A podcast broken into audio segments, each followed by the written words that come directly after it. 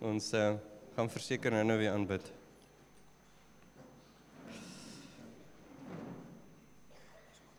Ah. ah. Lekker. Ehm um,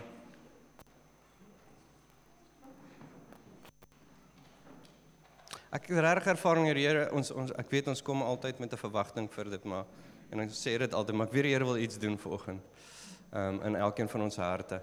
En ehm um, sommer net van die begin af vanoggend is iets wat die Here besig is met my wat ek voel is vir ons maar dit is nie dat ek enigstens wandel in hierdie en dit 100% verstaan al nie. Ehm um, skus van hy ek gou 'n bietjie agter my. Ehm um, So ek wil vanoggend net iets wat ek vir die Here met my besig is sodat ek ek weet nie hoe dit gaan uitdraai nie. Ons kyk maar. Ehm uh, ek het in my hart gevoel eers mense kan 'n awesome reeks actually preek oor hierdie en dit regtig so goed uitpak, maar ek voel net deur die Here actually ek ek wil net iets oordra wat in my hart is en ons kyk waartoe gaan dit. Ehm um, so ek wil vanoggend met ons gesels oor 'n lewende hoop. 'n Lewende hoop as jy 'n topik aan dit wil sit, 'n lewende hoop. Ehm um, so vir my uh, ek terwyl Christopher laasweek bedien het en ek sit en luister na hom en en ek voel so Christopher die van julle wat nie laasweekie was nie het bedien oor die bestaansreg van die kerk is nie net om 'n gesonde kerk te wees nie is om 'n gesonde kerk is hier vir die dorp. Ons is hier vir as 'n oorlogskip nie net 'n lekker passasiersskip nie. Ons is veronderstel om nie net in die hawe te wees nie maar om uit te gaan en in die dorp te wees. En een van die goed wat ek wat ek agterkom in my eie wandel is my vraagteken wat ek agter myself sit oor soos julle weet ek kan ek het seker al getuig van dit maar ek kan nogal ernstig raak. Ehm um, en, en dis iets wat ek probeer ek weet die dinge van die Here is ernstig en dis ook groot geword het maar ek kom agter dat daar's iets lekking in my lewe en my wandel met die Here. En wanneer ek 'n paar van hierdie skrifte lees kom ek agter ook ja, daar is iets lekking in my lewe. En Ehm um, soos julle weet ook dan 'n paar weke terug het ek ehm um, bedien oor die gelykenis van die saaier. En dit ek dis so asof ek ek kon dit net nie los nie. So asof die Here vir my gesê het bly en dit bly en bly en dit en ek bly dit net lees en ek bly net lees en ek weet hoeveel keer kan jy nou die gelykenis van die saaier lees? En ek bly by dit en ek lees deur dit en so 2 weke terug toe lees ek hierdie een versie raak en ek gaan ek voel en toe die Here my iets gesê oor dit en ek voel dat die Here met ons wil praat oor dit vanoggend. So dit bou baie by vir ons om uit te gaan moet daar iets wees in ons. Want ons as ons uitgaan is die wêreld veronderstel om na ons te kyk en 'n vraagteken te gee. 'n Vraagteken van waar wat se hoop het jy? As hulle na jou kyk, moet jy hoop hê. Dis wat hulle sê, sodat ons moet altyd gereed wees om 'n antwoord te gee vir die hoop wat hulle sien, sê die skrif, né? So ek lees toe nou weer en dis wat wat ek voel vir oggend wat die Here vir ons 'n lewende hoop wil gee. Okay.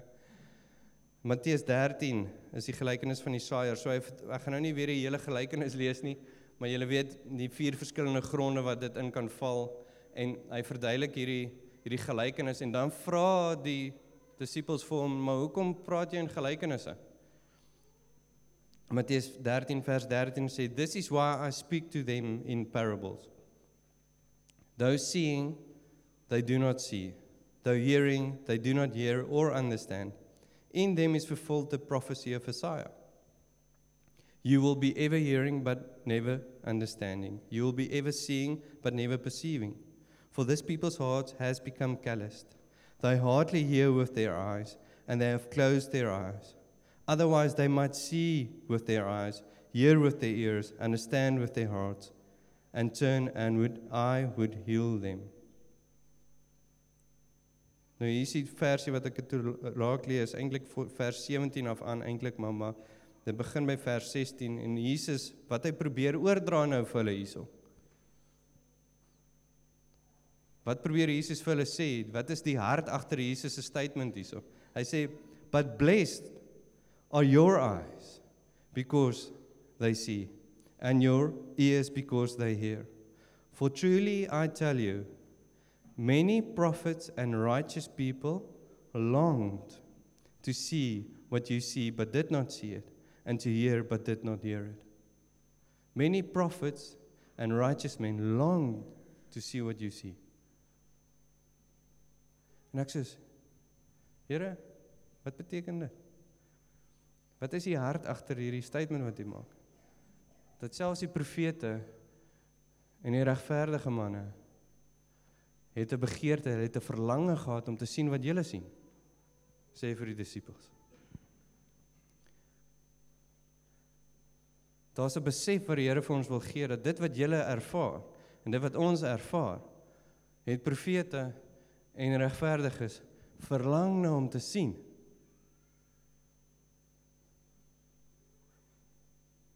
sien net bietjie in konteks want ek ek mediteer nou oor dit en so wat ek sê ek net my gedagtes deel oor dit volgens maar dink bietjie by jouself kom ons dink gou terug hoe wat het die profete ervaar en wat het die regverdiges ervaar in daai tyd as ons dink aan die profete en die verbond wat hulle gehad het met die Here is dat die Here was altyd met hulle gewees sy hart was So solank as wat julle harte na my toe is, is ek ten volle met julle die hele tyd. En selfs wanneer hulle gedraai het teen die Here, Here alles in sy vermoë gedoen om hulle terug te wen. So, hulle het 'n leefstyl gehad. Kom ons vat die profete. Hulle daar's oomblikke gewees waar die, die Heilige Gees hierdie profete gevul het. Nou praat ek van is nie die profete, maar die profete wat gevul was met die Here en aan hulle woorde gegee vir die volk. Maar hulle was gevul gewees deur die Heilige Gees en het 'n woord gesê, "Thus says the Lord," sê hulle vir die volk. En ons dink aan die righteous man, ons dink aan Dawid. Dawid wat 'n vriend van God was. 'n Man na in die Here se hart. Abraham, 'n vriend van God. Ons dink aan Moses en dit wat hulle ervaar het. Wat Moses ervaar het deur sy lewe en ons dink terug en dan dink ons aan hulle en dink aan Israel. Hoe kan julle die hele tyd omdraai as daar 'n wolk bo julle die hele tyd beweeg? en 'n vuurkolom is in die aand om julle warm te maak en julle twyfel nog steeds en julle draai teen hom. Hoe kry julle dit reg? Ons aan hierdie kant in die nuwe covenant. Nuwe verbond ding terug aan hulle en ons is soos hoe het julle Hoe? En luister hier is die sleutel. God was met hulle. Maar dit was tekens van God dat hy met hulle is. Luister mooi. Vol tekens gewees. Tekens dat God met hulle is. Hier en daar het 'n Moses en 'n priesters ingegaan in die Here se teenwoordigheid en Jesus gesien of die Vader gesien. En die volk kyk na die tent van ontmoeting en hulle sien hoe 'n wolk oor hierdie tent kom. En hierdie ervaring van Moses wat in die tent is en hy gaan uit en Joshua kan nie uitgaan nie, hy bly daar sit, hy wil nie weggaan nie. Hy bly aanbid in hierdie tent. En dis hierdie ervarings wat hulle gehad het met hierdie Vader. Dis wat hulle gehad het. Nou sê Jesus sê, daai wat hulle sê, they longed. Luister mooi, the righteous, die mense wat Jesus ervaar het. Die mense wat die Heilige Gees ervaar, wat gevul was deur die Gees. They longed to see what you see.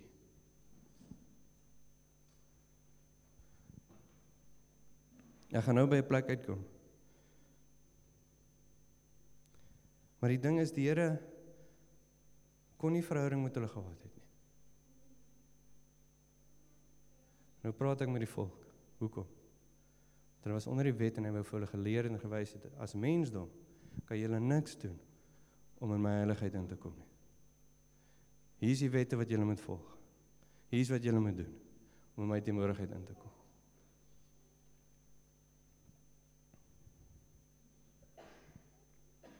Sien dit was alles net tekens van God. Was die verhouding vir die volk. Hier en daar was righteous men gewees en wat die Here geken het. Maar dit was tekens gewees. In 1 Petrus 1 tel Petrus hierdie hele ding wat ek probeer vandag oordra vir julle. Skryf hy dit van vers 1 af tot in vers uh 12. Maar ek wil net vir ons eers lees van vers 10 af. In hierdie selfe konsep of begeerte of hart van Jesus probeer hy oordraai en hy sê considering this salvation. sien ou covenant wat hulle ervaar het en wat hulle gesien het. Dink gou-gou wat hulle gesien het. Hulle kyk vorentoe en die Here wys vir hulle wat gaan kom. Dis 'n nuwe covenant. Hulle sien redding kom. Luister mooi wat ek sê volgens. Hulle sien redding kom. Hulle sien salvation kom. En dit maak hulle opgewonde. En hulle verlang na dit. Terwyl God met hulle is en God sorg vir hulle. Maar hulle verlang na dit. Hoekom? Considering this salvation. Gaan nou oor daai eerste van vers 1 tot 10 vir ons lees. The prophet who spoke of the grace that was to come to you.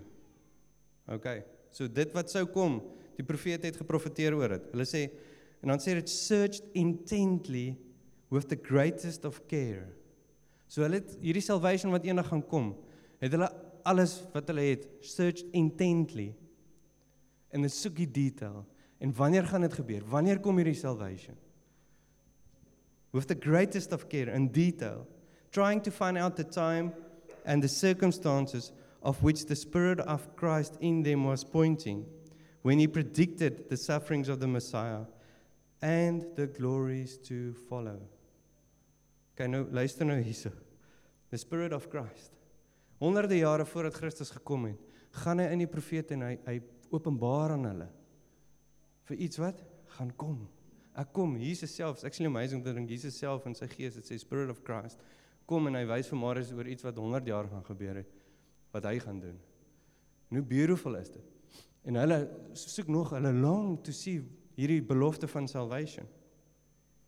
And Hy praat van die sufferings van die Messia and the glories to come.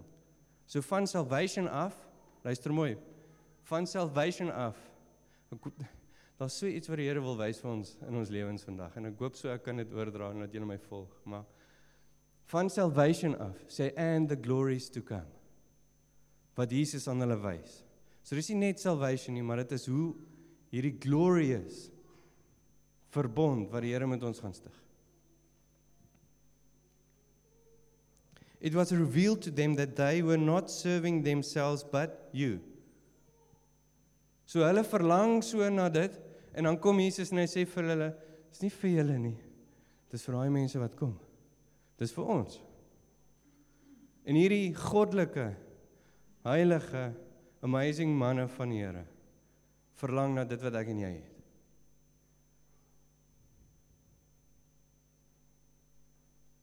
when they spoke of the things that have now been told to you by those who have preached the gospel to you by the Holy Spirit sent from heaven. And luister hierdie.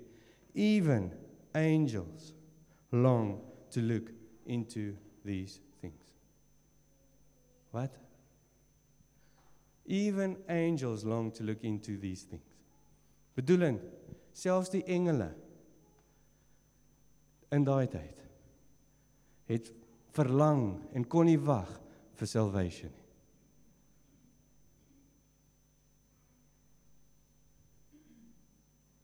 Dit wat jy ervaar, engele wat in die teenwoordigheid van die Here sit. And in the presence of God is the fullness of joy, né? Nee? En hulle verlang na salvation vir ons. Dit staan in Lukas 15 vers 10. In the same way, I tell you, there is rejoicing in the presence of the angels of God over one sinner who repents.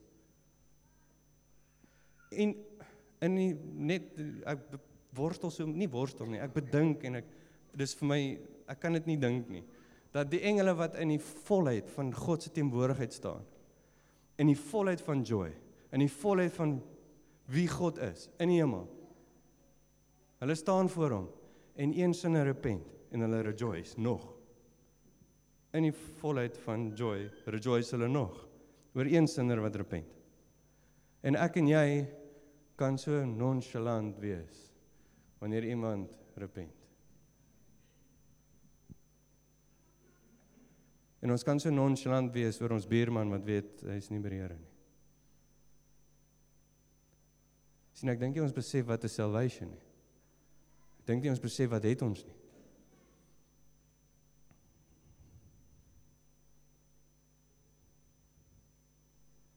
En as leiers baie keer kan ons kyk wanneer iemand se hart vir die regeer en dink o, oh, Jesus, dis baie werk. Wie gaan daai ou disipel nie ek nie. Hm? O, Here, help ons. Help ons om dit te sien. Dawid skryf in Psalm 14 vers 7. Nou praat ek van die righteous men net 'n paar skrifte oor dit. Hy sê, "Oh that salvation of Israel would come out of Zion." When the Lord restores his people, let Jacob rejoice and Israel be glad. 'n Man van God wat vorentoe kyk en hy sê, "O Israel, be glad." Hy word gevul met joy en hy sien dit net. Luister mooi wat ek sê, hy sien dit net. En hy word gevul met joy. Ons is in dit en ons moan en groan. Abraham Jesus sê self van Abraham. Hy praat met ek dink is met die Fariseërs gewees. In John 8 verse 56 he say your father Abraham rejoiced that he would see my day. He saw it and was glad. Abraham wat geëet het saam met God. Abraham wat so was met die Here. Hy sien die Here se dag kom and he's full with gladness. Daar's iets wat die Here wil sê vir ons dat selfs Abraham het gesien ek kom. Het gesien salvation kom en dit het hom blyer gemaak as wat hy was in daai situasie. Hoor, ek gaan nou weer vir julle sê. Al hierdie manne het iets gesien wat hulle blyer maak as wat hulle was in daai situasie. Salvation wat kom het hulle bly gemaak. Ons leef in dit. Profete Ezekiel 36:27 and I will luister gou mooi hulle persepsie Hulle kyk na die volk. Al wat daar is is die allerheiligste wat eenmal 'n jare priester ingaan, die ervaring van God wat so gelimit was in tekens net dat hy met hulle is. Sê nou hoor hulle hier sê hierdie Jesus se gees in hulle gees sê vir hulle I will put my spirit within you. What? I will put my spirit within you and cause you to walk in my statutes and be careful to obey my rules. Ek kan dink in sy kop daai profete soos ons gaan nie begeerte hê om te loop soos wat hy loop. As ek nou na my volk kyk dat ons die begeerte gaan hê om te loop soos wat hy loop. Dat ons gevolg gaan wees met die gees en ons gaan wandel soos wat hy wandel. Ondersoek jou hart vanoggend. Jeremiah 31:33 For this is the covenant I will make with the house of Israel after those days declares the Lord I will put my law within them and I will write on their on their hearts and I will be their God and they shall be my people. Hulle gaan wil luister mooi. Hulle gaan wil die begeerte hê om te wandel en te wil doen wat die Here wil hê hulle moet doen. It will be written on their hearts. Ons het op ons harte geskryf die begeertes om te wandel soos wat die Here gewandel het. Ons besef nie wat het ons in ons nie. Ons quench dit. Ons quench dit. Joel 2 vers 28 And afterward I will pour out my spirit on all people. Nie net die hoëpriester wat eenmal 'n jaar nie. I will pour out my spirit on all people. Dis ons. Your sons and daughters will prophesy. The old men will dream dreams. The young men will see visions. Even on my servants, both men and women, I will pour out my spirit in those days. So wag bietjie, dink daaraan.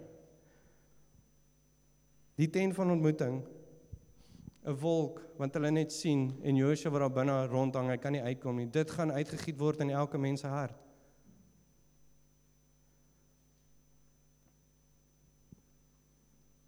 Die tabernakel wat ons nie eers aan kan raak nie, julle. Dink daai profete by hulle self. Ons kan nie eers aan dit raak nie. En daai het mense aan dit geraak en hulle het mors dood neergeval. Daai teenwoordigheid gaan in mense se harte wees. Dis hoekom they long to see these days, where we walk with the Spirit of God in us. They long to see it. Leef jy met dit in jou hart vandag? Luister mooi. Leef jy met dit in jou hart vandag? Jesaja 25 vers 9 in die ou covenant hy skryf: In that day they will say, surely this is our God. We trusted in him and he saved us. This is the Lord. We trusted in him. Let us rejoice and be glad in his salvation. Salvation is soveel meer. Soveel meer as net ek het 'n kaartjie hemel toe. sien wat is salvation?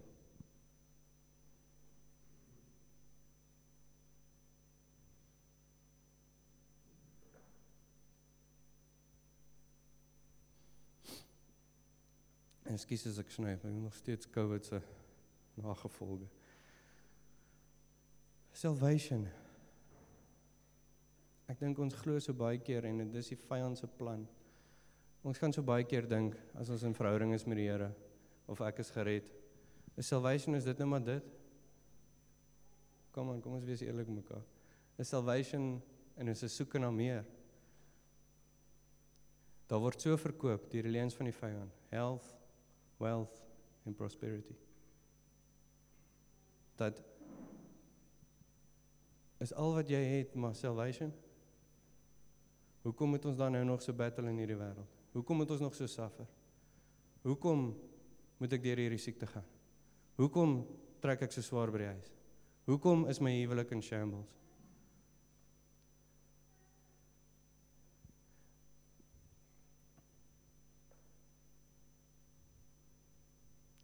Sien it's all about salvation.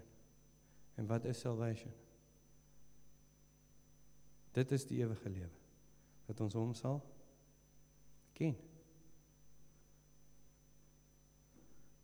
Wat wil jy meer hê? As om God te ken. They longed for that. They longed to know God. En wat aan ons verkoop word is, okay, but how's this God going to bless you? How's this God going to give you that? How's this God is he going to bring you that breakthrough? Selfde ding, dis wat die Fariseërs gedoen het, sê, dit kan nie die koninkryk van die Here wees nie. Ons kyk om ons en ons is nog steeds gevangene in die Romeinse ryk. Kyk wat doen hulle aan ons. Waar is die verlossing? Here sê moenie daar kyk in jou hart. En daai wolk van ontmoeting is in jou hart.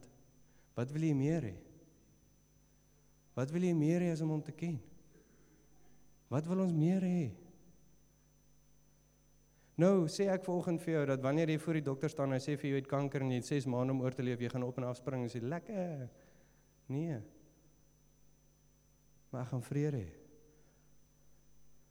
Want ek weet hierdie liggaam, hierdie tempel is syne. Ek is dood. Ek is gered.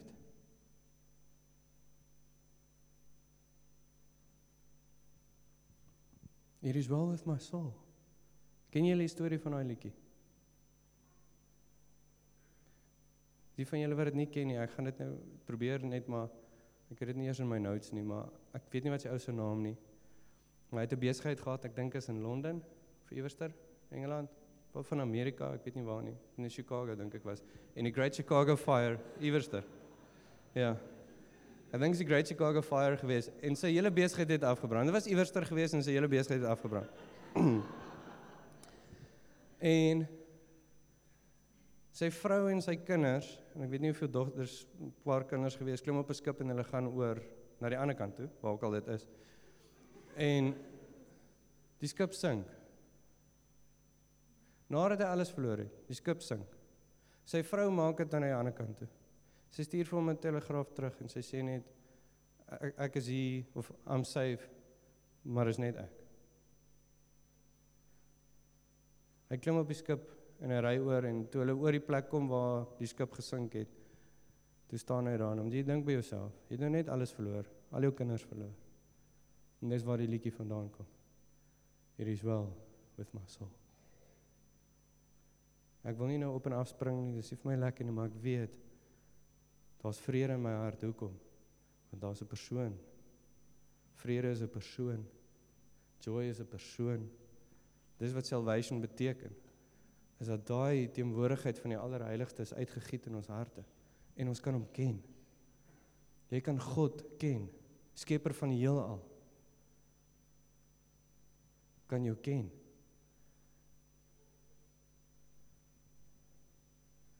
Ek sê dit weer, die skepper van die heelal. God wat is, wat was en wat kom, die Alfa en die Omega. Jy ken hom. Wat wil ons meer hê? En dit word verkoop aan ons om meer te wil hê. In 'n Psalm, ek weet dit nie presies nie, but we enter his gates with thanksgiving and his courts with praise.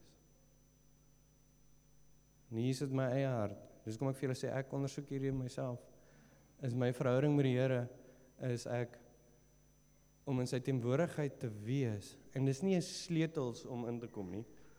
Dis uitgegiet as vol van Jesus Christus aan die kruis. Maar daar's 'n hartspostuur wat hom kan ontvang.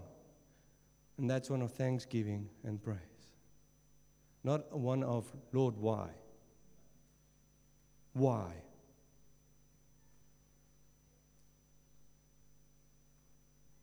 En hy wil ons en is nie alles wat met ons gebeur en ons het hier oor al gepraat laaste ruk. Ekskuus. Is hy is ons porsie. Hy is my porsie. Kom wat my, hy is my porsie. Hy is joy. En hy wil ons net leer deur alles wat om ons aangaan, moet ons kan leer dat hy is ons porsie.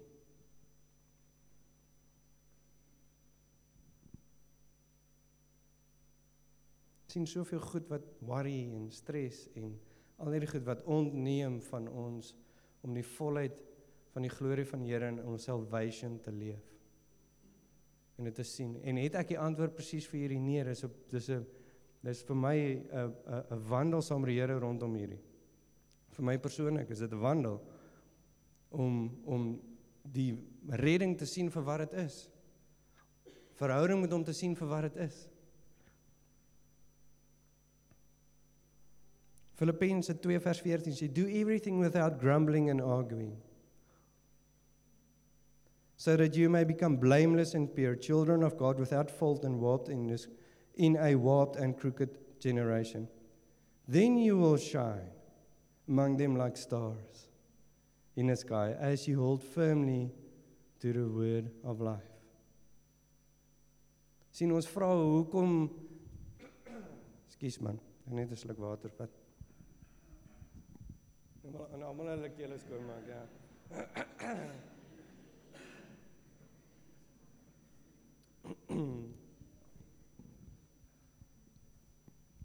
O, oh, is nog 'n beter storie sit.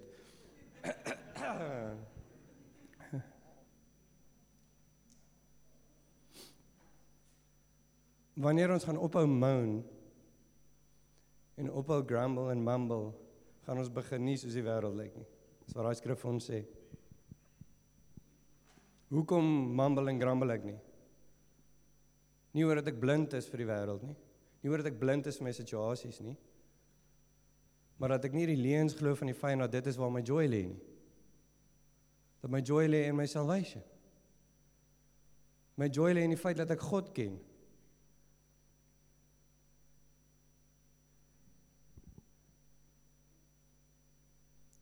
Onthou julle er vers 10 van 1 Petrus 1 wat ek gesê het concerning this salvation. En ek wil julle moet raai gaan lees van vers 1 tot vers ehm um, vers 12.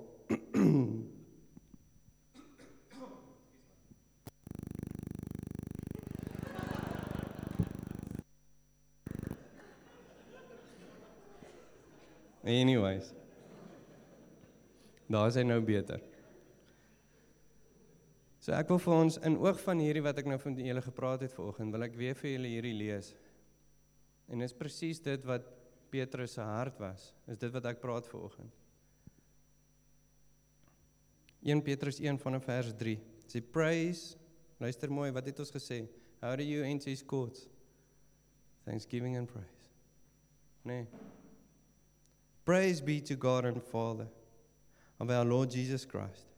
In his great mercy, he has given us new birth into a future hope. Near. Into a living hope. near future hope a living hope. Kom ons stop net daar, dink dit gou. Die hoop wat hulle gesien het, the righteous men en die profete en die engele gelang het voor. Daai hoop is 'n living hope. Dis iets wat die hoop wat jy nou in leef. Nie net 'n hoop wat jy aan dink wanneer my deurbraak kom of wanneer die Here weer terugkom nie. Hoop wat ons nou het om in redding te leef in 'n nuwe covenant met die Here. Through the res resurrection of Jesus Christ from the dead. En hierso sê dit nou kom die volgende gedeelte wat ek en Marius of ons dit in elders meeting in die week gechat daaroor. And into an inheritance that can never perish, spoil or fade. This inheritance is kept in heaven for you, who through your faith are shielded by God's power until the coming of the salvation that is ready to be revealed in the last time. Daar's ook 'n hoop wat kom. 'n Inheritance wat ons gaan ontvang. So ons het 'n lewende hoop en 'n glorious inheritance wat wag vir ons. In all this you greatly what rejoice. Though now for a little while you may have had to suffer grief in all kinds of trials. Sien ons is nie blind vir die sufferings nie. Maar ons het 'n lewende hoop. En 'n inheritance wat kom.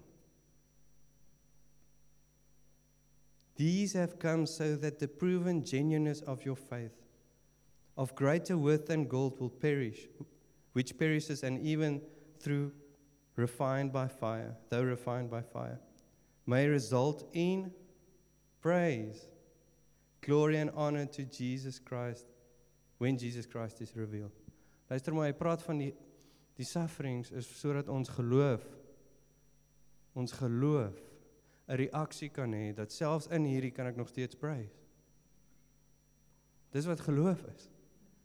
En dat selfs wanneer ek dit doen, ek prys, luister mooi. Wat's die effek van praise en thanksgiving? Is 'n hart wat ontvanklik is vir God. So ek kweek nie as 'n fabriek manipuleer nie joy in my lewe nie. Dis ten spyte van my suffering het ek geloof wat wat maak. Praise, wat wat maak? Ontvanklikheid van die Heilige Gees. So wanneer ek faith het, kom die Heilige Gees. En ek's in dankbaarheid aanbid ek hom en ek word gevul met joy ten spyte van Though you have not seen him. Nou praat hy met ons. Though you have not seen him, you believe in him and are filled with an inexpressible, glorious joy, for you will receive the end result near. Nie will receive the end result nie. Dit sê so, for you are receiving the end result. Luister mooi. Gaan dit weer vir ons lees. For you are receiving the end result. Ons lewe nie soos die profete en die righteous men wat iets gesien het.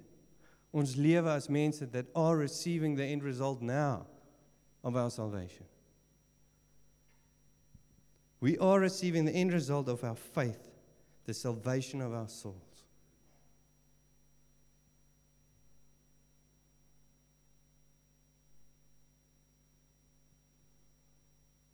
En dan gaan hy aan en sê concerning this salvation concerning this salvation. Hierdie joy wat ons nou kan ontvang. We are receiving the end result of our salvation now. Concerning this. Dan gaan hy aan met vers 10 wat ons aan die begin gelees het. Prophets and angels longed for that. En ons is hy oor ons salvation. Wat's volgende, Here? Wat's volgende? Wat's my volgende? Wat's my roeping?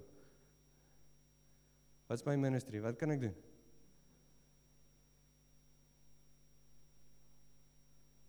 Here is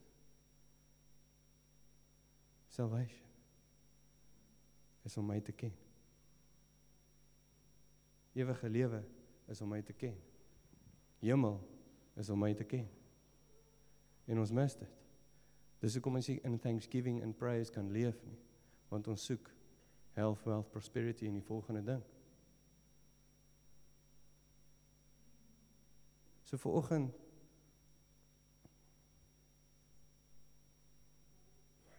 As jy sit vir oggend, kom ons maak ons oë toe.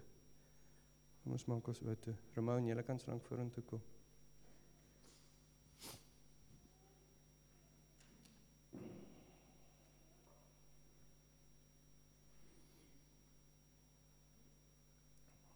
Sien vir ons om te besef daar salvation met ons by 'n punt begin dat jy kan slegs weer daar salvation as jy besef jy het salvation nodig. Daar's 'n klomp mense in hierdie dorp wat salvation nodig het.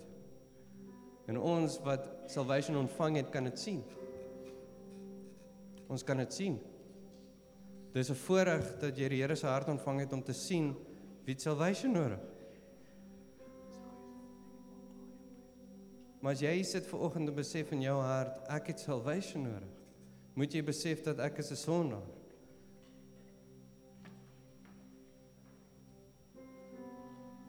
Dis die beginpunt. So met almal se oë toe, wil ek vra ver oggend as jy weet in jou hart dat jy redding nodig. Dat jy ken nie God nie. Want dis wat salvation is. Dis hoekom hy gesterf het aan die kruis en opgestaan het.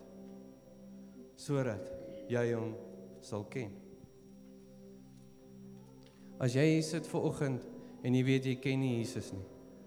Wil ek vra dat jou hand sal opsteek. Ek sal graag saam met jou wil bid. Is daar enige iemand so? Enige iemand. Moenie skaam wees vir mense om jou nie. Is daar enige iemand? Wat nie Jesus ken volgens. Enige iemand.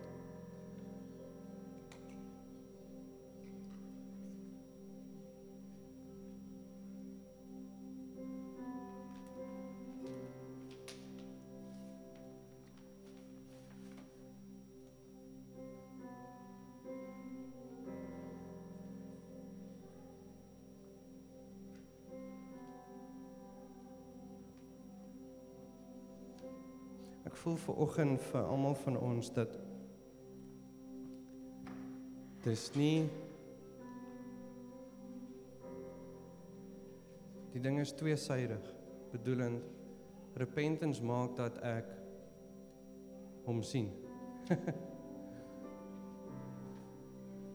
En so baie keer kan ons so besig raak met die ding en ons besef nie die liefde van die Here nie. Ons besef nie hoe hy alles gedoen het om homself uit te giet aan die kruis sodat ons hom sal ken. Sodat ons sy hart sal ken.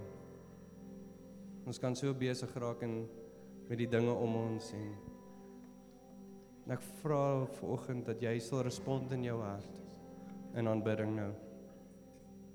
Soos ons die Here aanbid nou vanoggend, wil ek hê jy moet reageer in jou hart vir die Here in dankbaarheid en in lofprysing en aanbidding